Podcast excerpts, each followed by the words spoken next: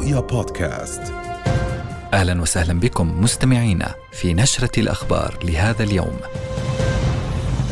إسناد ملكي لطواقم المستشفى الميداني. الملك يشد أزر طاقم النشامة في مستشفى غزة الميداني ويجدد التحذير من كارثة إنسانية. بعد 12 هجوما واحتجاز مئات المرضى الصحة العالمية تصف مجمع الشفاء في غزة ساحة موت.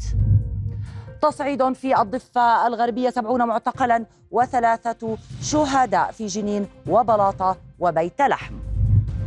أول عاصفة منخفض جوي الأمطار تفاقم معاناة النازحين في آه، الأراضي الفلسطينية وتحديدا في قطاع غزة. تراجع الحركة الشرائية تزامنا مع العدوان الإسرائيلي على قطاع غزة والحكومة تقول إن لا نية لرفع أسعار الخبز. أهلا بكم وإلى التفاصيل.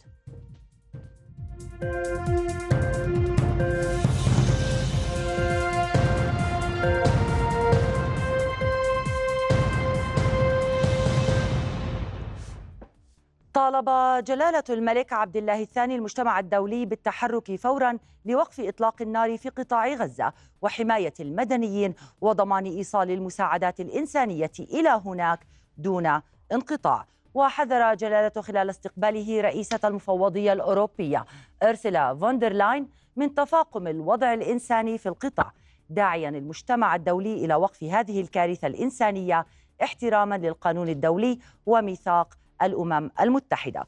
وشدد الملك على أن استمرار تل أبيب في حربها البشعة على غزة وانتهاكاتها اللاشرعية في الضفة الغربية والقدس سيدفع إلى انفجار الأوضاع في المنطقة بأسرها. من جانبها عبرت رئيسة المفوضية الأوروبية عن تقديرها لدور الأردن في مجال الدعم الإنساني للمدنيين في غزة ودور المستشفى الميداني العسكري بهذا الخصوص. وتم التأكيد خلال اللقاء على إدانة العنف من قبل المستوطنين في الضفة الغربية. هذا واطمأن جلالة الملك على كوادر المستشفى الميداني الأردني غزة 76 وعلى المصابين منهم جراء القصف الإسرائيلي في محيط المستشفى. وأبلغ جلالته خلال اتصال هاتفي مع قائد قوة المستشفى العقيد سائر الخطيب اليوم تحياته للمصابين الأبطال وتمنياته لهم بالشفاء العاجل. سائر بيك.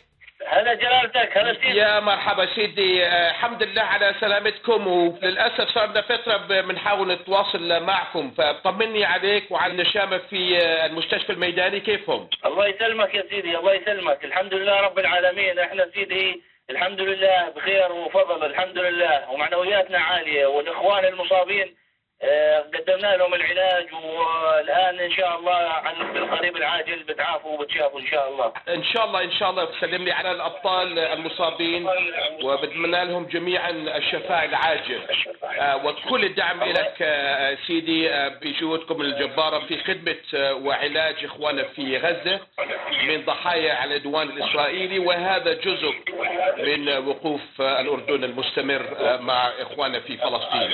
الله يسلمك سيدي. الله يسلمك. الحمد لله رب العالمين. إحنا بخير سيدي ومعنوياتنا عالية. وإن شاء الله بنوصل الرسالة الملكية السامية آه، بالوقوف إلى بجانب أخواننا في آه، إلى أن تنتهي هذه الحرب. إن شاء الله يا سيدي. إن شاء الله إن شاء الله. والاعتداء على كوادرنا الطبية كانت جريمة بشعة وسنتخذ كل الإجراءات المناسبة للتعامل مع هذا الهجوم. أنا وحسين آه، إحنا معكم وكل الأردنيين فخورين فيكم. نشامه الجيش العربي آه، ما شاء الله. الله يحميكم ويعطيكم الصحة والعافية. الله يبارك فيك يا سيدي. الله يسعدك. ويطول عمرك إن شاء الله ويخليك ذكر لهذا الوطن والجيش الجيش العربي إن شاء الله سيدي تحياتي للنشامة معنوية عالية وبنشوفكم إن شاء الله بوقت قريب جدا. إن شاء الله سيدي يوصل سلامك والآن أنا راح أوصل سلامك سيدي للجميع. الله يحييك. معنوياتنا دائما. الله يحييك. سلم لي عليهم ودير بالك على حالك. وأي شيء بدكم ضلكم على اتصال معي. الله يقويك يا سيدي الله يقويك جلالتك طيب داير بيك يعطيك العافية. شكرا. الله يعافيك الله يعافيك يا سيدي. يا دخل العدوان الإسرائيلي على قطاع غزة يومه الرابع والأربعين مع استمرار استهداف أماكن تجمع المدنيين بما فيها المراكز الصحية والمدارس التابعة لوكالة الأونروا فيما تتصاعد تهديدات الاحتلال باستهداف جنوب القطاع. وكثفت طائرات الاحتلال غاراتها على شمال ووسط القطاع حيث استهدفت منازل مأهولة في جباليا ومخيمي البريج والانصيرات. وأفادت وسائل إعلام فلسطينية بانتشال أحد عشر شهيدا.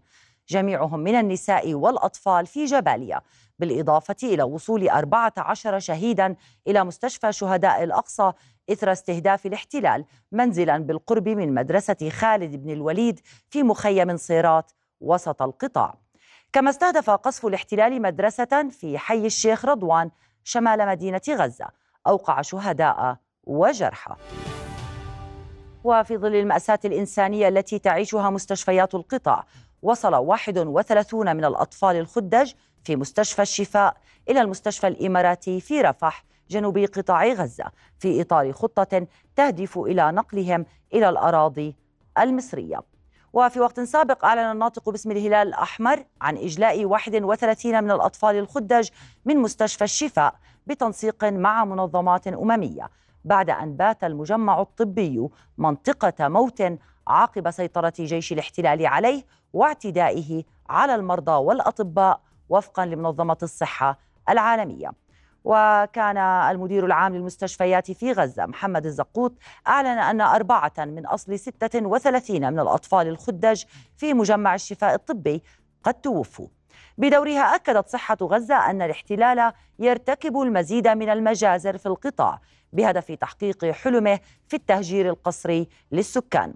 وأضافت الصحة بأن الاحتلال يرفع عدد الضحايا بشكل كبير بإخراج المستشفيات من الخدمة مع تحويل مجمع الشفاء إلى ثكنة عسكرية وتدمير أجهزته الطبية دون أدلة تدعم الحملة المسعورة التي شنها عليه. كما أعلنت الصحة بقاء 259 جريحا داخل مجمع الشفاء. لا يستطيعون الحركة وسيتم ترتيب إخراجهم لاحقا مشيرة إلى أن الوضع الصحي يتطلب مزيدا من المستشفيات الميدانية.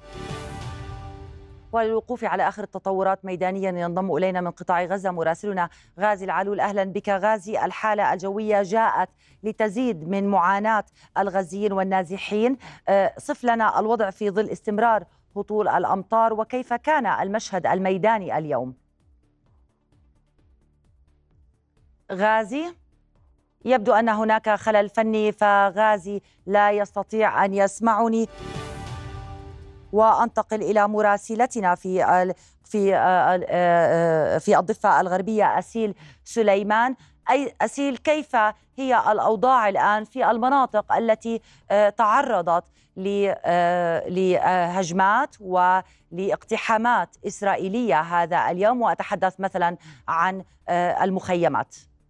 نعم يعني منذ آه، ليلة أمس آه، تعلمين في الليل أو قدوم الليل في الضفة الغربية ينذر آه، ببدء الاقتحامات الليلية اليومية لجيش الاحتلال وقواته في مختلف المناطق الفلسطينية في الضفة الغربية من مدن وقرى وبلدات أيضا. يوم أمس أو في الساعات من ليلة أمس بدأ الاحتلال باقتحام مخيم جنين وبلداتها مثل برقين ومخيم جنين أيضا والمدينة نفسها بقوات وآليات عسكرية كبيرة. طبعا هذا الاقتحام آه، رد الشبان عليه بمواجهات واشتباكات مع قوات الاحتلال. الاقتحام استمر آه، على الأقل لمدة 13 ساعة. ارتقى خلال هذا الاقتحام شهيد وتم تسجيل إصابات وأيضا حملة اعتقالات شنت خلال هذا الاقتحام. طبعا أيضا آه، اقتحمت قرى مدينة بيت لحم. في مخيم أدهيشة بالتحديد سجل شهيد ارتقى شهيد أيضا آه، آه، في خلال تصدي المواطنين لهذه الاقتحامات من قبل قوات الاحتلال. نتحدث عن ثلاثة شهداء اليوم في الضفة الغربية شهيدان في اقتحامات جنين وبيت لحم أدهيشة بالتحديد وشهيد آخر في سجون الاحتلال هو آه، محكوم بالسجن 25 عاما أمضى منها 17 عاما في سجون الاحتلال. وهو الشهيد السادس من شهداء الحركة الأسيرة الذين يرتقون منذ السابع من أكتوبر ومنذ عدوان الاحتلال على قطاع غزة.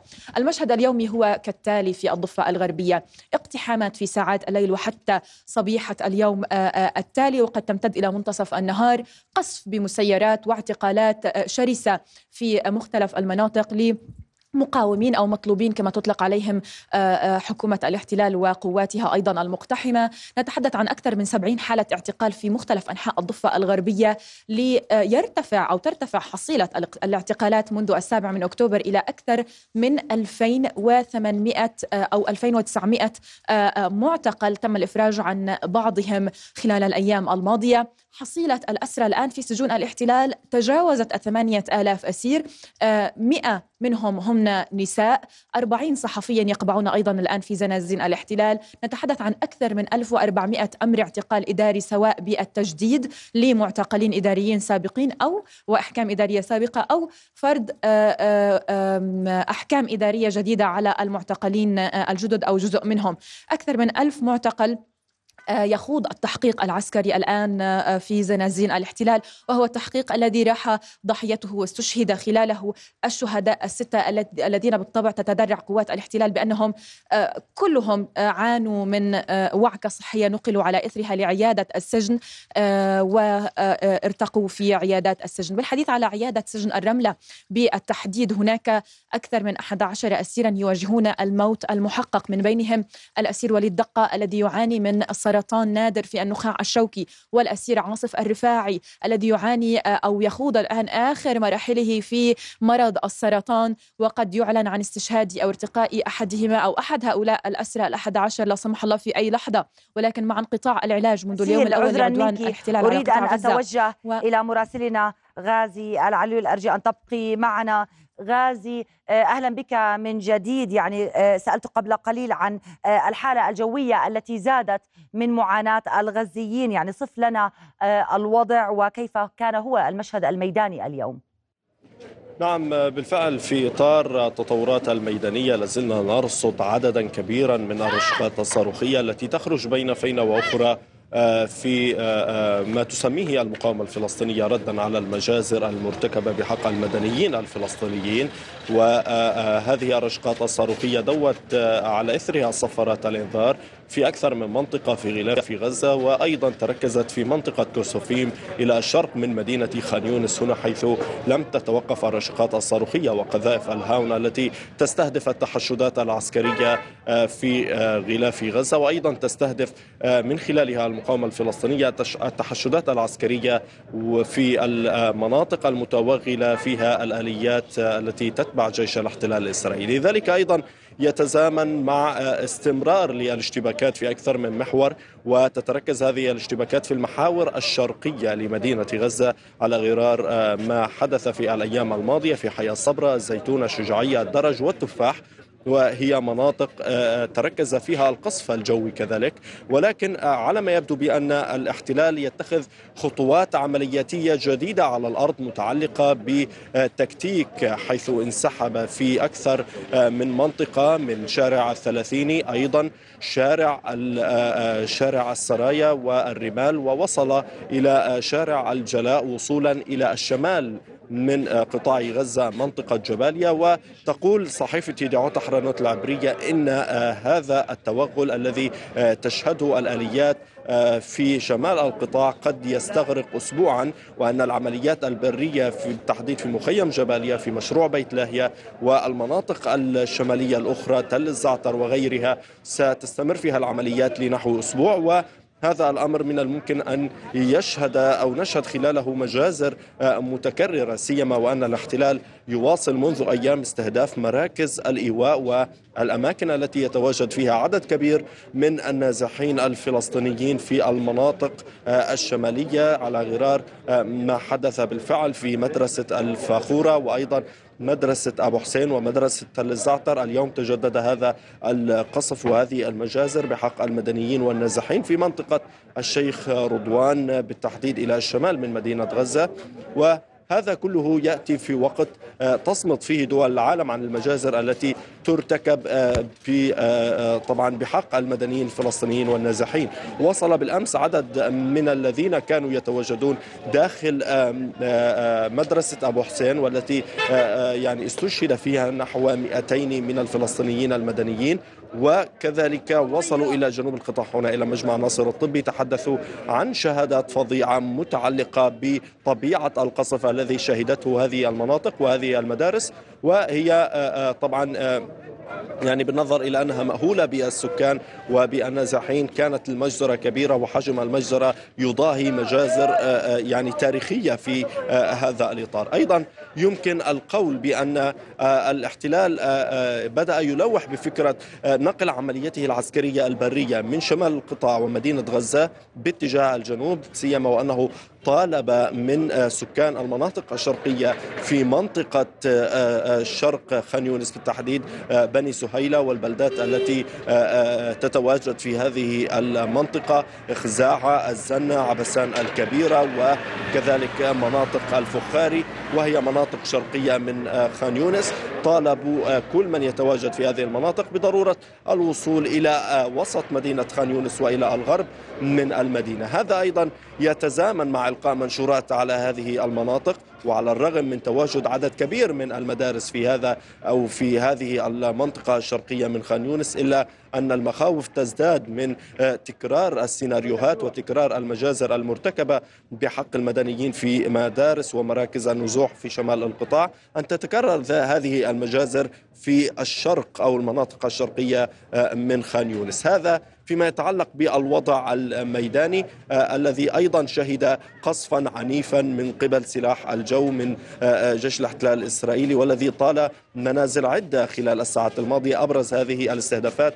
كانت منزل يعود لعائلة درويش في مخيم النصيرات الجانب الإنساني هو جانب أيضا مهم لا يمكن آه، آه، آه، التغاضي عنه سيما وأننا نتحدث عن أكثر من 910 من الفلسطينيين باتوا في مراكز الإيواء التابعة للأونروا وهي التي تحاول من خلال عملياتها الإنسانية على الأرض تقديم المساعدات للفلسطينيين الذين يتواجدون هناك وعلى الرغم من أن هذه المساعدات لا تلبي الاحتياج الحقيقي لهم إلا أنهم يواصلون المطالب بضرورة تزويد الشاحنات المحملة بالمساعدات الإغاثية والمستلزمات الطبية وصولا إلى إليهم في أماكن تواجدهم وأماكن نزوحهم. اليوم مدير عمليات الأونروا أو عفوا المتحدث باسم الأونروا عدنان أبو حسنة قال لنا بأنهم كانوا يتوقعون أن يتعاملوا مع نحو 15 ألف نازح فلسطيني من مناطق مختلفة من قطاع غزة ولكن واقع الأمر هنا بعد 44 يوما من هذه الحرب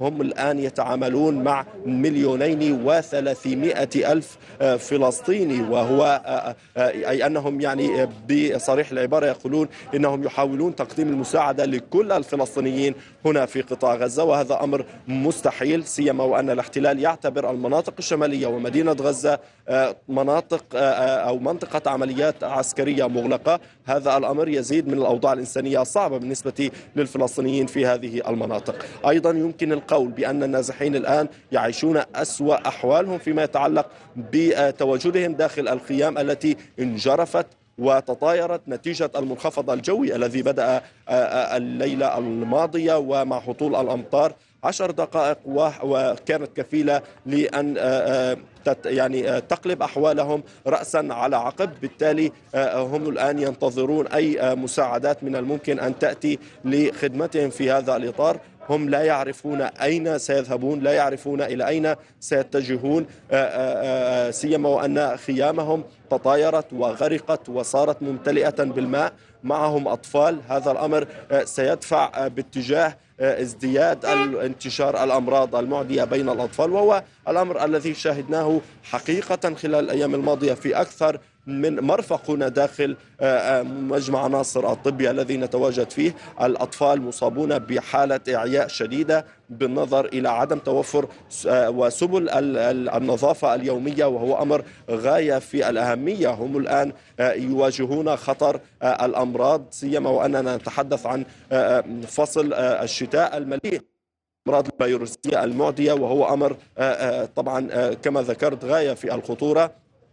بعض الفلسطينيين هنا حاولوا أن يجدوا حلولا وحاولوا أن يبتكروا خدعا ل يعني تجنب مخاطر هذه الأزمة فيما يتعلق بهطول الأمطار على الرغم من أنه أكثر شيء تمنوه خلال الأيام الماضية بالنظر إلى احتياجهم الحقيقي للمياه سواء على مستوى الاستخدام اليومي أو حتى فيما يتعلق بالمياه. ولكن هذا المطلب الذي طالبوا فيه خلال الأيام الماضية بات نقمة عليهم وأمرا لا يمكن التجاوب معه تماما.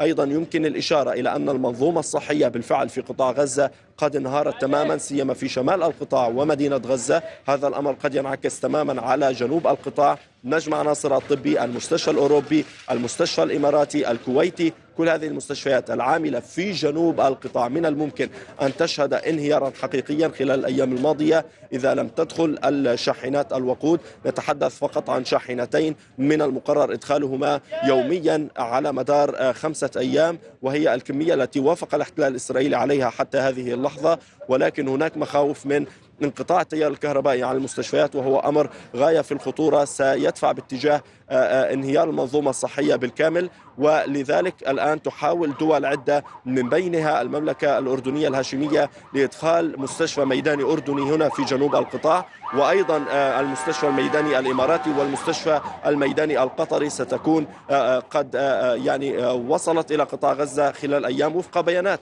من قبل وزارة الصحة الفلسطينية والتي أكدت هذا في آه، مؤتمر صحفي عقدته اليوم. هذه المستشفيات قد تسعف في معالجة بعض الأوضاع الإنسانية الصعبة المتعلقة بالحالة الصحية هنا.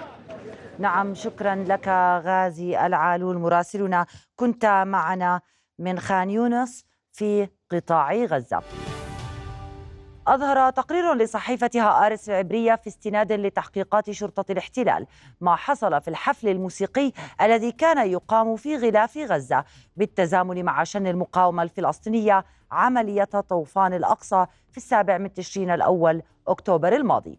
وبعد 44 يوما من ترديد مسؤولين إسرائيليين وغربيين أن عناصر من كتائب عز الدين القسام ارتكبوا مجزرة في الحفل توصلت شرطة الاحتلال إلى معلومات تفند هذه الرواية.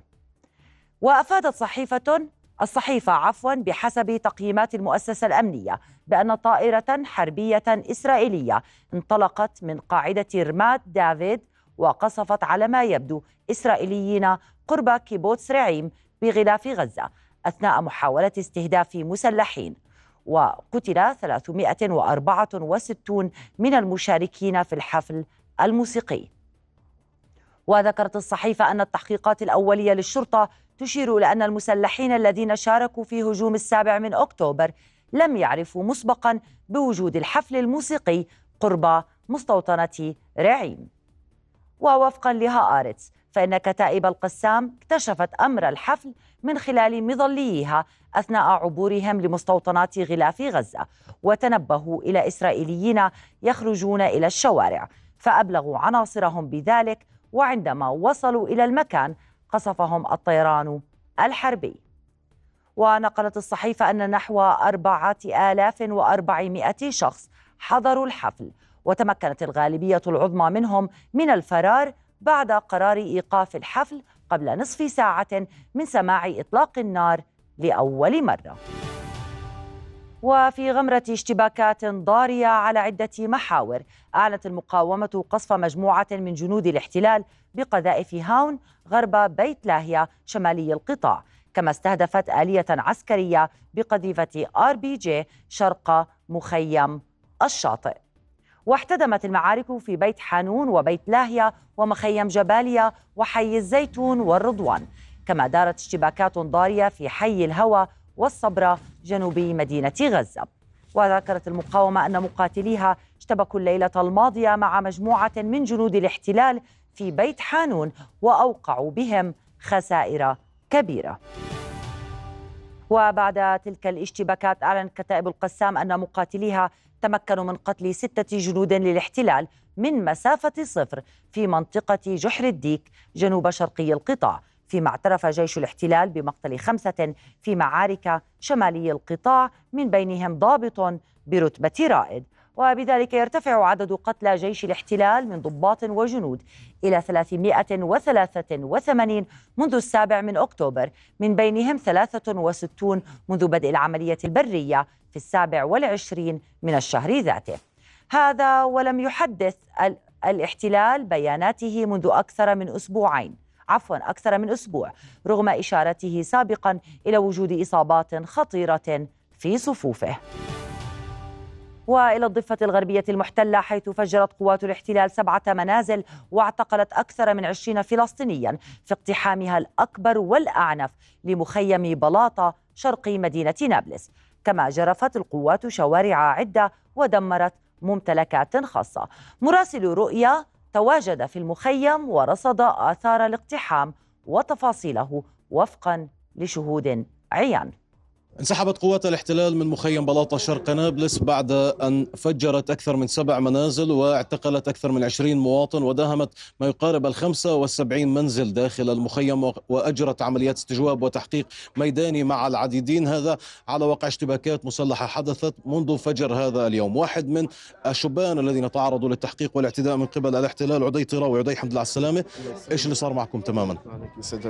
إحنا كنا في البيت ما موجودين زينا زي أي حدا موجود في البيت ما استعبينا إلا الجيش بخابط على الباب وخبطوا وخلعوا الباب ودخلوا على البيت. بيتي مقابل بيكون خلف البيت اللي فجروه بيت الشهيد أهل الشهيد عبد الله أبو حمدان وأهل المطارد محمود أبو حمدان. لما تفجر البيت تفجر عندي شبابيك الكزاز كلها الغرف ولما دخلوا شافوا شبابيك الكزاز مفجرة بيحكوا لي انت هربت حدا من المخربين من هون وتم التحقيق معي على هذا الحكي وتم الاعتداء علي وضربوني بشكل وحشي حتى مسكوني وزتوني بدهم يزتوني من الشباك بيحكوا لي انت آه، هربت واحد من هون. لربما هو الاقتحام الأضخم لمخيم بلاطة طال كل الأزقة وعشرات المنازل وشهد تحقيقات ميدانية مع عائلات من يدعي بأنهم مطلوبين. هذا الاقتحام طال أيضا تفجير عدد من المنازل والمقرات فيما قامت قوات الاحتلال بالتنكيل بعدد من المواطنين. حتى اللحظة سجل أكثر من 20 معتقل فيما هناك إصابات بالرصاص الحي نقلتها طواقم الهلال الأحمر إلى مستشفيات المدينة. الاعتقالات طالت سيدات إضافة للرجال للضغط على المطاردين لتسليم أنفسهم. طلع ابوه حكى له وين إسلام؟ حكى له بعرفش وين إسلام. إذا أنت بتعرف وينه؟ جيب لي إياه. لا بيحكي له لا أنتم بتعرفوا وين إسلام. وفاتوا وصار يسبوا ويغلطوا ويكسر و... ودمروا البيت كله. واعتقلوا آه، أبوه وأخوه. وحكوا لنا معكم 24 ساعة. يا بتجيبوا إسلام بتسلمونا. يا يا إما إحنا بنصفي. هذا الخراب الذي أحدثه جنود الاحتلال خلال اقتحامهم لمنزل المطارد عبد الله أبو شلال لمنزل عائلته كانوا خلالها يسألون والدة المطارد عن النفق الموجود بالمنزل وكانوا يعني يقلبون الأثاث رأسا على عقب ويخربون داخل المنزل بحجة البحث عن أنفاق. رد طب الطابق الثاني كله كسروا مع التلفزيونات ما خلوش ولا غرف النوم. لو قلنا النفق قلت له فيش عندنا نفق؟ بقول هذا الدار؟ قلت له هيا هد إذا في نفق.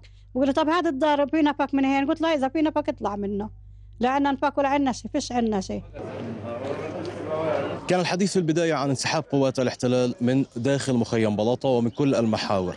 دخلنا إلى المخيم رصدنا حجم الدمار الكبير في عدد من المنازل التي تم تفجيرها وعدد آخر آه، آه، من التي تم تفتيشها وتدمير محتوياتها واعتقال عدد من أفرادها. ولكن الآن يجري الحديث عن عودة لقوات الاحتلال في أحد المحاور لاقتحام آه، محيط المدخل الرئيسي للمخيم. وهنا السكان يراقبون ما يجري حقيقة على الأرض. شيع أهالي مخيم دهيشة جثمان الشهيد عمر اللحام الذي ارتقى بعد إصابته برصاصة في الرأس خلال اقتحام جنود الاحتلال المخيم. ويواصل الاحتلال اقتحام مدن الضفة الغربية بالتزامن مع إغلاق مشدد لمداخلها. المزيد في تقرير مراسلنا من الخليل محمد العدم. هي لمسة أخيرة في حلقة من حلقات وداع الشهداء الكثيرة. طفل في بداية حياته مشهد الوداع الأخير هذا سيبقى في مخيلته. وداع الشهيد عمر اللحام إلى مقبرة الشهداء وهو الذي ارتقى في مخيم دهيشة قضاء بيت لحم بعد إصابته برصاصة مباشرة في الرأس. جنود الاحتلال احتجزوا الشهيد بعد إصابته وسلموه فيما بعد لتتواصل جرائم الاحتلال في كل مكان فلسطيني. والشهيد حبيب الله! والشاهد حبيب الله. صار المداهمات إنه كل يوم يوم يعني وحتى يعني بطلوا إنه بلاقوا أي واحد على السريع يطخوا وعلى المحل مقتل يعني ما فيش إنه آه، يصاوبك أو يعطبك مثلا بس على السريع مقتل يقتلوك منذ بدء العدوان على غزة الاحتلال عمل على إغلاق المحافظات وقطع الطرق الرئيسية وفي كل يوم يبحث الفلسطيني عن طريق بديل وعندما يصل إليه ربما لا يتمكن من العودة إليه مجددا. عائلات وطلبة يسيرون لمسافات طويلة لعبور الطريق والخطر يتهددهم في أي لحظة. إحنا طبعا عايشين بالمنطقة هاي تمام؟ وبنيجي بدنا نطلع كل يوم على أشغالنا مثلا زي ما نيجي نطلع على بيت لحم. والطرق كلها زي ما أنت شايف طبعا مسكرة ما فيش ولا أي طريق فيش إلا طرق فرعية ترابية يعني تمام؟ بنطلع منها واحيانا ما ما بنلاقيها. وفي زي ما تقول في دور هون كمان تمام؟ وفي طلاب مدارس غض بيطلعوا بيضطروا يطلعوا ماشي بكون في جيش طبعا دائما خطر على حياتهم. ويعني إحنا الحياة يعني هنا صعبة صارت يعني صعب كثير مش شوي. يواصل الاحتلال مع كل صباح من تجديد الخناق على الفلسطينيين. وفي جنوب الضفة الغربية يواصل إغلاق الطرق الواصلة بين المحافظات فضلا عن انتشار البوابات الحديدية على مختلف المداخل والنقاط. تستمر جرائم الاحتلال في فلسطين. شهداء واعتقالات هدم ومداهمات. جنود الاحتلال يواصلون ارتكاب مزيد من الجرائم بحق الفلسطينيين في كل مكان. من الخليل محمد العدام رؤيا. تتأثر الأراضي الفلسطينية بأول منخفض جوي يترافق مع أجواء باردة وأمطار غزيرة. أمطار تفاقم معاناة النازحين قاطني الخيام في قطاع غزة بعد الجوع والعطش والغارات المتواصلة. عشرة دقائق فقط من هطول الأمطار كانت كفيلة بزيادة أوضاع اللاجئين والنازحين الفلسطينيين. هنا داخل مجمع ناصر الطبي لتزداد سوءا سيما وأنهم يصنعون خياما من القماش. لا تقي هذه الأمطار الغزيرة. هي المرة الثانية التي يعني آه، تهطل فيها الأمطار على مدينة خان يونس وفي المرتين الأوضاع صعبة للغاية. هنا نرصد آه، مجموعة من الصحفيين الفلسطينيين الذين بطبيعة الحال يحاولون يعني خلق حيل وابتكار حيل لتجنب تساقط الأمطار من داخل هذه الخيمة. معي هنا أحد الصحفيين رامي يعطيك العافية. الله يعافيك رب الله يحييك إيش بتحاول تسوي؟ يعني قبل شوية كان في موجة مطر قوية وريح وتبهدلنا طبعا طارت الخيمة وكنا قاعدين جوا وطارت الخيمة ودخل علينا المي فاضطرينا نروح ننزل البلد ونشتري نايلون ونعيد تاسيسها من أول جديد ولعل وعسى. طيب هذه الأمور يعني بتصعب مهامكم كصحفيين ولا طبعا يعني هذا بالآخر إحنا طول النهار بنطلع برا بنغطي بنشتغل بنيجي آخر الليل بننام هان. اليوم إذا ما زبطناش مش حننام اليوم في في الخيمة. بعدين الأشياء كلها غالية والوضع آه، مش زي ما الواحد بتوقع. اليوم لما رحنا نزلنا البلد كانت الأمور صعبة جدا. بحثنا عن النايلون بشكل كبير مشينا من شارع لشارع حتى وصلنا لمكان آه، بيشتري النايلون برضه غالي اضطرينا نشتريه علشان موضوع المطر والبرد والجو انت عارف داخل على الشتاء. الأمور صعبة. كيف حال النازحين حواليك؟ يعني انت صحفي بخيمتك وبرضه جنبك نازحين. بالضبط. إحنا لا نقول آه، يعني إحنا زينا زيهم بالآخر. إحنا إن مهمة زيادة عن مهمتهم هم الله يعينهم. نازحين وبتدخل عليهم المي زينا زيهم. لكن إحنا مهمتنا أكبر في عندنا تغطية في عندنا إرسال الصورة هذه للعالم واللي طبعا وسائل الإعلام نشتغل فيها. آه، يعني أنا زي زيك كمان. أنا رحت على المدرسة أمنت خيمة جديدة لزوجتي لبناتي لاولادي قعدت فيها من الصبح لبعد الظهر وأنا بشتغل فيها. بعدين جيت هين لقيت الخيمة تبعتي طارت. يعني قصة. الحمد لله الله يعطيكم العافية. يعطيكم ألف عافية يا رب وهي مشاهد يعني نرصدها وإياكم عبر كاميرا رؤيا هنا داخل. دعيني أو دعوني أسم أسميه مخيم للنازحين الفلسطينيين. داخل مجمع ناصر الطبي هنا عائلات فلسطينية تبتكر حيلا عدة آه، من آه، آه، الشجر أوراق الشجر وكذلك من النايلون سواء كان ذلك من النايلون المقوى أو حتى الخفيف وهو المتواجد على الأقل. هنا نرصد حالة صعبة للغاية للنازحين. الأرض مبتلة وانجراف نشهد انجراف للتربة والمياه. هنا أيضا يعني شبان وعائلة أخرى ربما يحاولون صنع خيمة ولكن بطرق جديدة ومختلفة.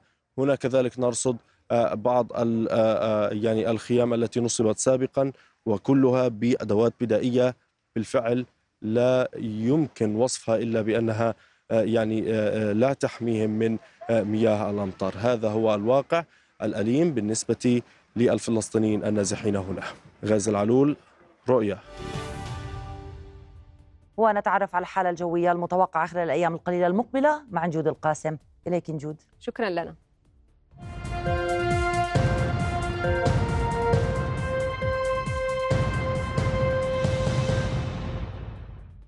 مساء الخير. نهار اليوم كانت الأجواء ماطرة بغزارة والرياح نشطت السرعة في الأردن وفلسطين وغزة. بالانتقال إلى صور الأقمار الاصطناعية تشير إلى اندفاع السحب الماطرة نحو المملكة هاي الليلة وغدا صباحا وأيضا نحو فلسطين وتحديدا غزة. هلأ رح ننتقل لدرجات الحرارة هاي الليلة. أجواء ضبابية وماطرة بغزارة بعموم مناطق المملكة. رح تسجل في عمان 10 درجات ونسبة الرطوبة 93% ونحذر من تشكل السيول. رح ننتقل لدرجات الحرارة غدا نهارا. أجواء باردة وماطرة بغزارة غدا نهارا في عموم مناطق المملكة وفلسطين وغزة. رح تسجل نهارا 13 بالله رح تنخفض ل 11 درجة ورح تستمر الأجواء باردة وماطرة مع ساعات الليل. الثلاثاء والأربعاء رح تستقر الأجواء وتكون باردة بشكل لافت. رح تسجل نهارا في عمان 19 بالله رح تنخفض ل 12 درجة ورح تكون الأجواء غائمة وباردة. وهلأ رح نستعرض درجات الحرارة في المدن الأردنية.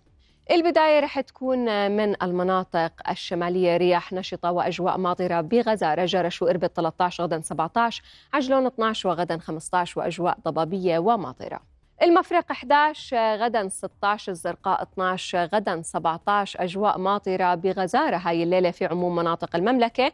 مطار ملك علياء 9 غدا 15 السلط ومادب 11 وغدا 13 وأجواء ماطرة. الكرك 11 غدا 13 البحر الميت 20 غدا 24 الطفيلة 9 درجات وغدا 13 ورياح نشطة وأمطار غزيرة.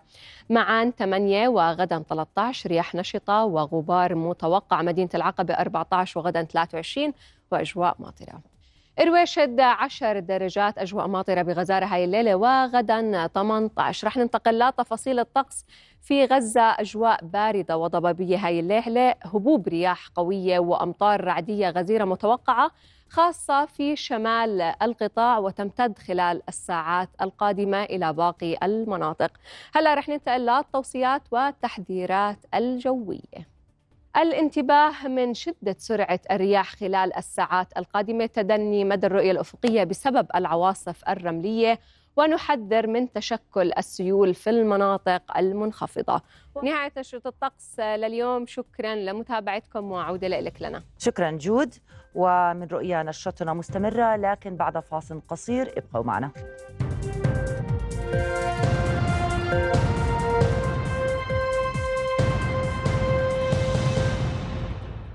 أكد وزير الصناعة والتجارة والتموين يوسف الشمالي أن الحكومة لن ترفع أسعار الخبز على الرغم من التحديات الإقليمية والتي انعكست على أسعار الحبوب وذلك خلال اجتماع مع لجنة الاقتصاد والاستثمار النيابية. الوزير أكد رصد ضعف إقبال المواطنين على الشراء جراء الحرب على غزة لافتا إلى تراجع مبيعات المؤسسة المدنية الاستهلاكية لنحو 12% بدوره مدير عام المؤسسة الاستهلاكية المدنية سلمان القضاء قال إن المؤسسة تعمل على توفير السلع بأسعار تراعي الظروف الاقتصادية للمواطنين لافتا إلى أن المؤسسة ساهمت بتوفير تلك السلع خلال أزمتي جائحة كورونا والحرب الروسية الأوكرانية. شك مزارعون من انخفاض أسعار بيع البندورة من أربعة دنانير إلى نصف دينار على الرغم من جودة الإنتاج ووفرة الكميات ما أسهم بزيادة الأعباء الاقتصادية عليهم على حد تعبيرهم. المزارعون أكدوا أن الأسعار الحالية لا تعكس القيمة الفعلية لكلف الإنتاج من أشتال وبذور وأدوية فضلا عن أجور النقل والعمالة. وطالبوا الحكومة باتخاذ إجراءات تساعدهم على إنقاذ محاصيلهم من خلال إعادة النظر في أسعار الشراء من المزارع لضمان استدامة القطاع الزراعي ورفع مستوى الربحية فضلا عن تقديم حوافز مالية وتسهيلات لتشجيع الإنتاج المستدام.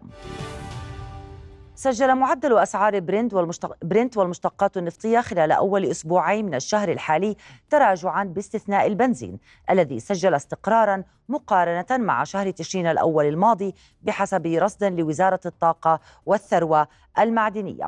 والأسبوع الماضي هو الرابع الذي تسجل فيه أسعار النفط انخفاضا على التوالي متأثرة بزيادة مخزونات الخام الأمريكي واستمرار الإنتاج القياسي المرتفع فضلا عن تباطؤ الطلب في الصين.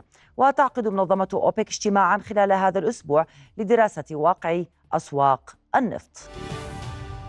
دخلت شاحنات مساعدات جديدة اليوم إلى قطاع غزة إضافة إلى كميات من الوقود لصالح وكالة إغاثة وتشغيل لاجئي فلسطين الأونروا المكتب الإقليمي للشرق الأوسط وشمال إفريقيا التابع لمكتب الأمم المتحدة لتنسيق الشؤون الإنسانية. أفاد بدخول 1096 شاحنة محملة بمواد غذائية وصحية ومستلزمات النظافة والصرف الصحي ومعدات ملاجئ. خلال الفترة بين الحادي والعشرين من تشرين الأول الماضي والثاني عشر من تشرين الثاني الحالي. المستشار الإعلامي لوكالة الأونروا في غزة عدنان أبو حسنة قال إن كميات الوقود المسموح بإدخالها إلى القطاع بواقع 60 ألف لتر يوميا لا تغطي نصف احتياجات الوكالة. تجدد القصف المتبادل بين حزب الله اللبناني وجيش الاحتلال على جانبي الحدود الجنوبية من خلال المدفعية وغارات جوية. وأعلن حزب الله استهداف تجمع لأفراد وآليات العدو قرب موقع المطلة بالأسلحة المناسبة موقعا إصابات مباشرة. كما استهدف للمرة الثانية موقع جل إعلام ومحيطه بصواريخ وقذائف مدفعية. وكان حزب الله أعلن في وقت سابق استهداف مواقع المرج وحنيته ورامية الإسرائيلية وإصابتها بشكل مباشر. من جهته أعلن جيش الاحتلال رصد إطلاق نحو عشرة قذائف هاون باتجاه مستوطنة شلومي. في المقابل تعرضت بلدات عدة في منطقتي القطاع الغربي والأوسط في الجنوب لقصف إسرائيلي. بعد أن أعلن الحوثيون في اليمن أنهم سيستهدفون جميع السفن التي تملكها أو تديرها شركات تابعة لكيان الاحتلال الإسرائيلي أو ترفع علمها. قالت وسائل إعلام إن الجماعة نجحت في احتجاز سفينة في أعماق البحر الأحمر. جيش الاحتلال الإسرائيلي قال على لسان المتحدث باسمه دانيال هاجاري إن السفينة ليست تابعة للكيان وإن الحديث عن سفينة انطلقت من تركيا في طريقها إلى الهند وعلى متنها طاقم دولي ولا أحد منهم من مواطني الكيان. وأضاف المتحدث على حسابه في منصة إكس أن ما وصفه باختطاف سفينة الشحن حدث خطير للغاية عالميا. وسائل إعلام ذكرت أن السفينة المحتجزة تدعى جالاكسي ليدر وهي متخصصة في نقل السيارات وتحمل علم جزر البهاما. كما أنها مملوكة لرجل أعمال من كيان الاحتلال يدعى رامي أونجر أي إنسان ضد القضية الفلسطينية وما يجري الآن في قطاع غزة يعتبر خائنا للضمير. هذا ما أكده رئيس مجلس النواب أحمد الصفدي خلال اجتماع لجنة الحريات وحقوق الإنسان النيابية اليوم. وكشف الصفدي في الجلسة التي شاركت فيها مؤسسات ومنظمات عاملة في مجال حقوق الإنسان. لبحث الوضع في غزة كشف أن الاحتلال ينقل صورة كاذبة للعالم ويحاول تقديم التزامه بالقانون الدولي وهو عكس ما يحدث في غزة تماما. من جانبه أكد رئيس اللجنة النائب عبد الله أبو زيد أن الانطباع السائد في الشارعين الأردني والعربي هو فقدان الثقة بدور هذه المنظمات التي ظهرت وهي تكيل بمكيالين وتتجاهل ما يحدث من قتل بحق أهالي غزة. كما في معظم عطل الأسبوع منذ السابع من أكتوبر خرجت تظاهرات تضامنية مع الفلسطينيين في مختلف أنحاء العالم. في العاصمة اليمنية صنعاء التي يسيطر عليها الحوثيون خرجت مسيرة كبيرة دعما لغزة. رفعوا خلالها الأعلام الفلسطينية ونددوا بعدوان الاحتلال الإسرائيلي. أما في تشيلي في أمريكا الجنوبية فتجمع المتظاهرون أمام القصر الرئاسي ووضعوا أحذية أطفال ملطخة باللون الأحمر في إشارة إلى آلاف الأطفال الذين استشهدوا جراء عدوان الاحتلال الإسرائيلي على غزة معبرين عن تضامنهم مع الفلسطينيين. ختام نشرتنا الإخبارية بأمان الله.